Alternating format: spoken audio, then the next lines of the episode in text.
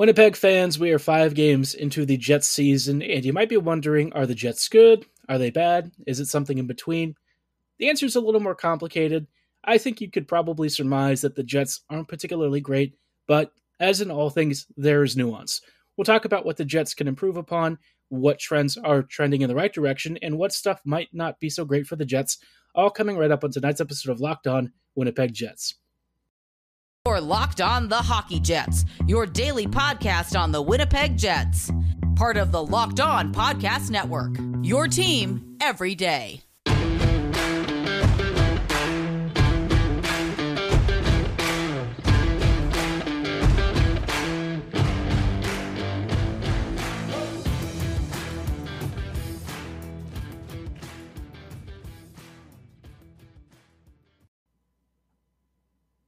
Hello, friends, and welcome to this episode of Locked On Winnipeg Jets, part of the Locked On Podcast Network, your team every day. I'm your host, Harrison Lee, an avid Winnipeg Jets fan and an online blogger. You can follow me on Twitter at HLLivingLoco and at LO underscore Winnipeg Jets.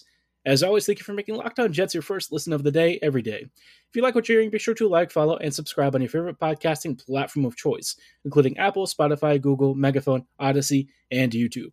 Doing so uh, keeps you up to date on the latest and greatest in Winnipeg Jets news and analysis, but also, most importantly, we just really love and appreciate your support. Now, on tonight's episode, like I said, I wanted to spend some time talking about at least a few early things that we've seen with the Jets, uh, where this team might be trending overall for the season, and, you know, talking a little bit about the, I guess, changes that I think the Jets need to make. You know, this stuff is not going to be things that I think Winnipeg plans to solve externally, so we're to have to make do with what we've got and try and come up with internal solutions while the Jets deal with a, a number of different issues. Obviously, some of the stuff we're going to see this evening, most likely, if you're listening to this in the morning. Uh, the Jets are going to be playing the Blues. They are still without Nick Ehlers for at least another 10 days or so, which it's not ideal. Uh, to put it lightly, it is not ideal. Uh, and I think you really noticed Ehlers missing uh, over the past few games. Speaking of that being noticeable, let's dive into Winnipeg versus Toronto from the past weekend. If there was a game that was going to piss you off, it was this one. Uh, the past few weeks of Jets hockey, it's been a bit of a roller coaster, right? Winnipeg had a fun home game against the Rangers. It wasn't clean, it wasn't perfect, but it was entertaining. Winnipeg comes out with a win. Then, you know, the Jets go to Dallas and things kind of fall apart. Uh, the Dallas game, Winnipeg kind of got smacked around. Not really surprising. The Stars appear to be legit, at least for now. Uh, and Winnipeg, let's be real, this team is is at at full strength, probably a wild card squad, and with any sort of uh, upheaval or issues on the road, uh, it's definitely not a playoff team. Then you have a, a brutal doubleheader of of all things, right? Colorado and Vegas back to back. Winnipeg steals an overtime win in Colorado and then falls completely flat in Vegas, which uh, while there were some positives to take away from the Vegas game, I think it's just you look at this and it's like, yeah, that's kind of a schedule loss, right? Winnipeg had already burned a lot of energy against the the Avs, and to have to go into Vegas and come up with a win, not the easiest of tasks, especially when your backup goalie isn't having the best of nights. And then that kind of led into the uh, weekend game against the Leafs. Now, I think if you've seen this game, you probably were irritated like I was. The Jets got outplayed and they also got a bit screwed by the officiating later in the game. Now, as far as the Jets being outplayed, Toronto was just faster. They capitalized on Winnipeg's mistakes constantly. They forced turnovers. Um, they they got the Jets scrambling in the defensive zone. Winnipeg's defenders simply could not skate the puck out under pressure, could not make zo- like clean zone exits, and fed pucks right into opposing skaters' uh, skating pathways and stuff. So it was just a mess, honestly, especially on the defensive side. And what's funny is you watch the footage back and you look at Toronto's defending as well, and it wasn't like the Leafs were very clean either. Toronto made a lot of mistakes. I thought that they missed on a number of scoring opportunities. Uh, Matthews and Nylander whiffed on some shots or just sent them wide. So, you know, were it not for those misses and Hellebuyck being unbelievably good at times, you know, the Jets probably could have found themselves down something like six to one or whatever. Uh, offensively, you know, there just wasn't a lot going on if it wasn't the second line. Uh, the Jet second line with Dubois, Perfetti, and Wheeler has been very good recently. They have been probably the lone bright spot on this team. Uh, the first line with Connor, Scheifele, and, and um, Appleton really hasn't been getting it done, which it's not shocking. You take a transition monster like Ehlers and replace him with a more middle six defensive two way forward like Appleton. It's just not the same kind of thing, right? What Ehlers can do up and down the ice in all three zones, uh, mostly in the neutral zone and offensive zone, though, is just really unmatched for the Jets. And when he goes out, you know, obviously this offense can occasionally grind to a halt. And I think that's what we saw with the Jets over the weekend. Uh, you really needed Ehlers to try and keep up with the Leafs, and unfortunately, that just didn't happen. And so Winnipeg kind of got smoked. Um, and then, of course, all of those non calls and really sketchy penalties and things that were awarded after the DeMelo no call, uh, all of it went in Toronto's favor. It led to two goals uh, directly in, in Toronto's favor. There was the missed uh, interference call that would have given Appleton um, something to work with and, and, probably prevented a goal against from the uh, Toronto fourth line. And then there was the Sandin no call when he boarded Perfetti, and somehow Toronto gets a power play out of that and scores on it. So, yeah, uh, or, or, it might have been another interference call before then. I don't know. There were a lot of really iffy calls, uh, and Toronto capitalized on at least one of the power plays that resulted out of it. Uh, it's just you can kind of tell how bad it was. If I can't even remember which penalty it was specifically that Winnipeg got screwed on and that the uh, the Maple Leafs capitalized on, you can guess the officiating was just a nightmare, and it already made a very difficult job for the Jets even harder. So, the Leafs game, one that I would prefer to forget. Uh, if you're looking for bright spots outside of the second line, um, Stanley and DeMelo had a solid game. I think DeMelo might be rounding more into form again, which would be really important because uh, we're going to talk later in this episode about some switches I think the Jets should do but the first one that I'll allude to is moving DeMelo back to the first pairing because um, Morrissey really could use Dylan back there. And I think Pionk just needs to switch to a pairing where he is not, you know, trying to be one of the lead guys on the team. I think he wants to be in a role that's more suited to being like a really good complementary top 4D and less so trying to help carry Morrissey. So, yeah, we'll talk about some switches. That's a big one that I want to focus on. But obviously, the Jets have a lot of things to sort out heading into the rest of the season. But before we go into like how the Jets are overall so far through this uh, first five games and some switches I would make, I do want to shout out our friends and partners at SimpliSafe. The numbers don't lie. In the last decade, over 4 million people have chosen SimpliSafe Home Security to protect their homes. You don't earn the trust of that many people without doing something right. At SimpliSafe, your safety is the only thing that matters. I've seen lots of people attesting to their quality services because they protect you with cutting edge security and they're powered by 24 7 professional monitoring agents who always have your back. You uh, obviously are, are looking for something that's going to be a constant security blanket, whether you're at home, even in the local neighborhood, maybe you're out on the for a night on the town, or you're even out of state or out of country no matter what. They've got 24 7 monitoring. And if anything looks awry, SimpliSafe's agents will call you to confirm any updates. They want to make sure that uh, any threats are immediately dealt with. And if you're not home, they will dispatch police and first responders as needed, even if you're not around.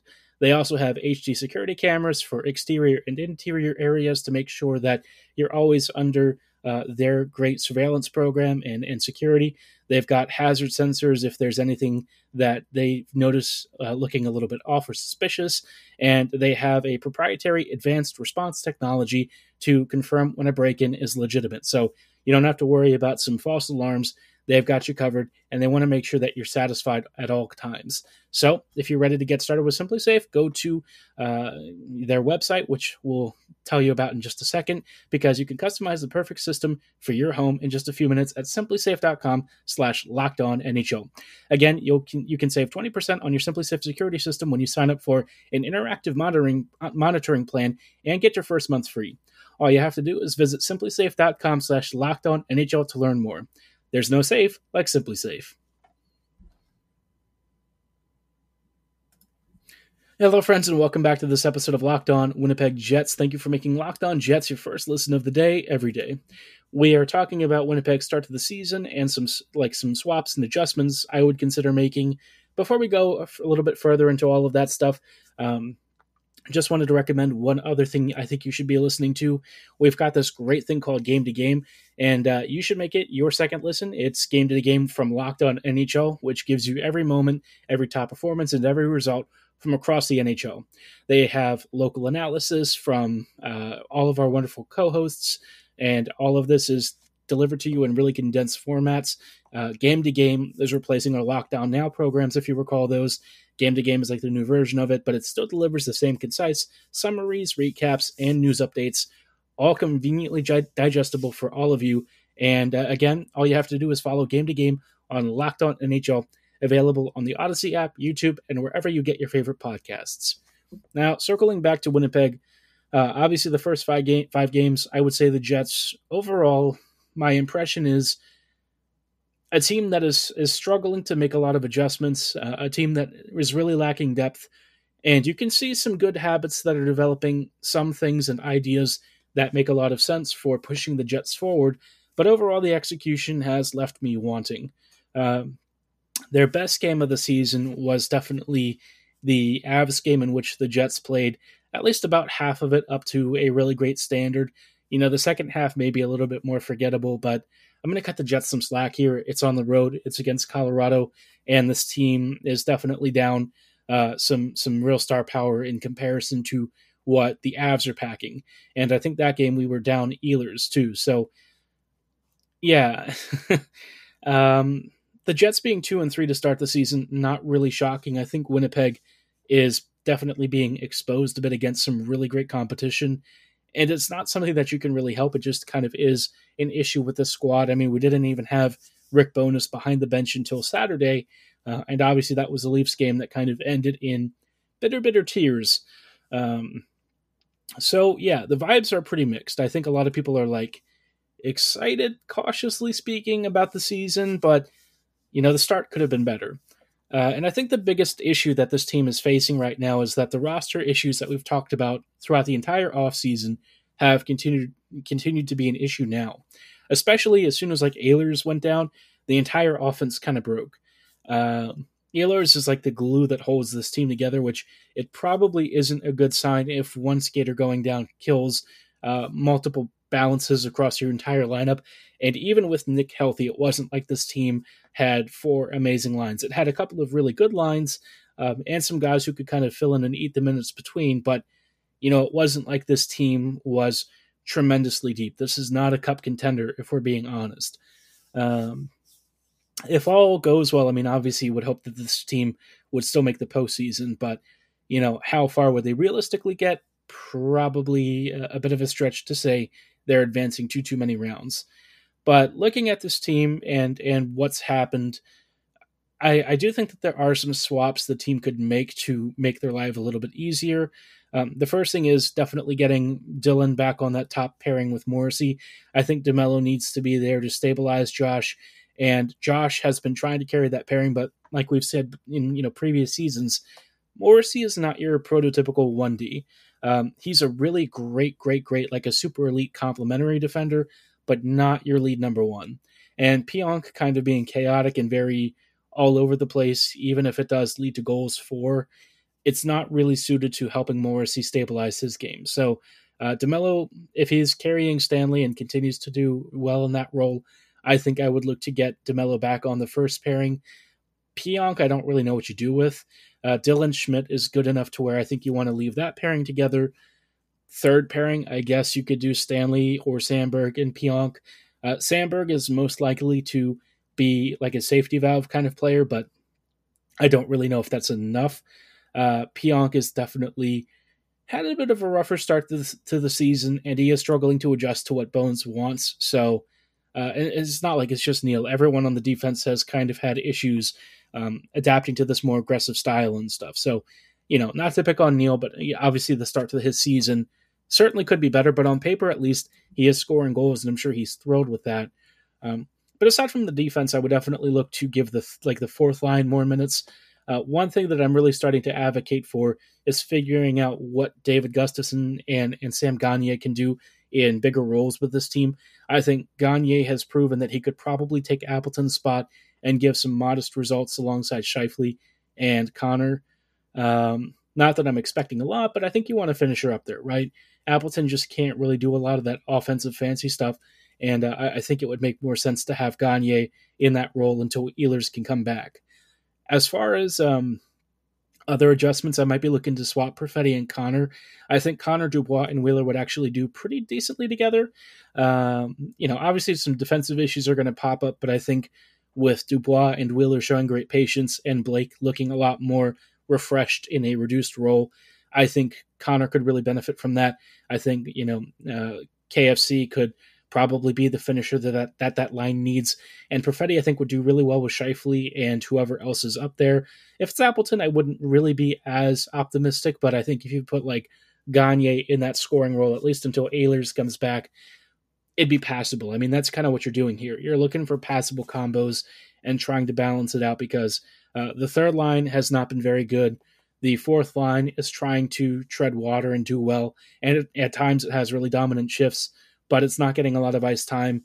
Uh, and your first line is just not doing much of anything. So, like I said, it's kind of rearranging deck chairs on the Titanic, but you, you got to make do with what you've got because it's clear that the team is trying to tread water and not really rock the boat. But man, I don't know where the offense is supposed to come from for this team because it's it's clear without Ehlers, uh, the Jets are are going to have an issue, and uh, it's a shame that one injury really puts the squad in jeopardy. But kind of why we said the front office needs to be aggressive to build us a contender because right now this team, as it is, is in some dire straits. But you know, five games into the season, there's still time to turn it around. And uh, one of the things that I think is really important to kind of keep in perspective is if this season sucks a lot and it's a wash, you get a top 10 pick, and there are some kids on the farm that I think might be joining the team next season that could really help the squad. Speaking of those kids, I wanted to give you some quick updates and thoughts from having watched them over the weekend and, and some previous games We'll talk about which of our young prospects are really looking great and which ones have some work to do coming right up in just a little bit. Hello, friends, and welcome back to these closing thoughts on tonight's episode of Locked On Jets. We're just wrapping up real quick with some minor thoughts on the minor leagues. Uh, the Jets have obviously had a few prospects making some big waves with the Moose. Speaking of which, Manitoba is like three and one or four and one so far. They have been fantastic. Uh, they're they're scoring lots of goals.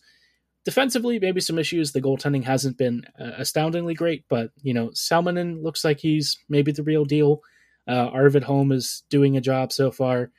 Main thing though, you want to know, right? You you want to know about Brad, and you want to hear about Declan and Ville. Uh, long and short of it, for the most part, the defenders are doing pretty well. Declan maybe has some rawness in his game. He's still a little bit chaotic with the puck. Uh, maybe some decision making things that he needs to work on before you would really want to call him up and make him a featured presence on your blue line. And I know people will say, well, that's the same thing with Heinola. I think Declan might be a little bit different because Declan is kind of like, for me, I would compare him to almost like a Sean Durzi for the, the LA Kings. Uh, right now, he's playing very high event hockey, which is good for the offense, maybe not so good if you're trying to keep him uh, away from his own end. So I think it'll be stuff that he just sort of gets over time with the with the Moose and at the pro levels, but I think he's a lot closer than he is far. I think next season would be a really fun time to maybe start talking about him joining this Jets lineup uh, full time. I think he's shown really well in brief samples with the Jets. I think he's probably close to being Jets ready. Um, but Heinola, Heinola definitely needs those those NHL reps. He's racking up the points and assists. He's doing his usual really fast cycles and, and zone exits. And I think that that latter point about zone exits is really critical. Uh, I, I, know a lot of people look at him defensively and think that he loses physical battles and stuff, and it's true. He's not a guy who's like a Logan Stanley or or a Dylan Samberg, any of these larger physical D. But the reason that Heinola tends to quickly, he does it accurate, and he can skate the puck out under pressure which the Jets defense just doesn't do a lot of. So I think there's a really critical need for that skill set. I mean, this this Jets blue line as it is just can't really play up to Bones' philosophy, which is a shame. But uh, I'm sure Heinola is still going to have to wait until they move out somebody. So uh, cross your fingers to have that happen sometime soon over the next few months. But maybe don't get that excited. Uh, as far as Lambert is concerned, Brad's been really exciting, really fun to watch, and still, you know, definitely struggling to figure out the NHL like AHL game first. I think there are some moments where his decision making isn't ideal. Some moments where he tries to do a little bit too much offensively and occasionally skates himself into trouble. But it's just a part of figuring out the pro level of hockey.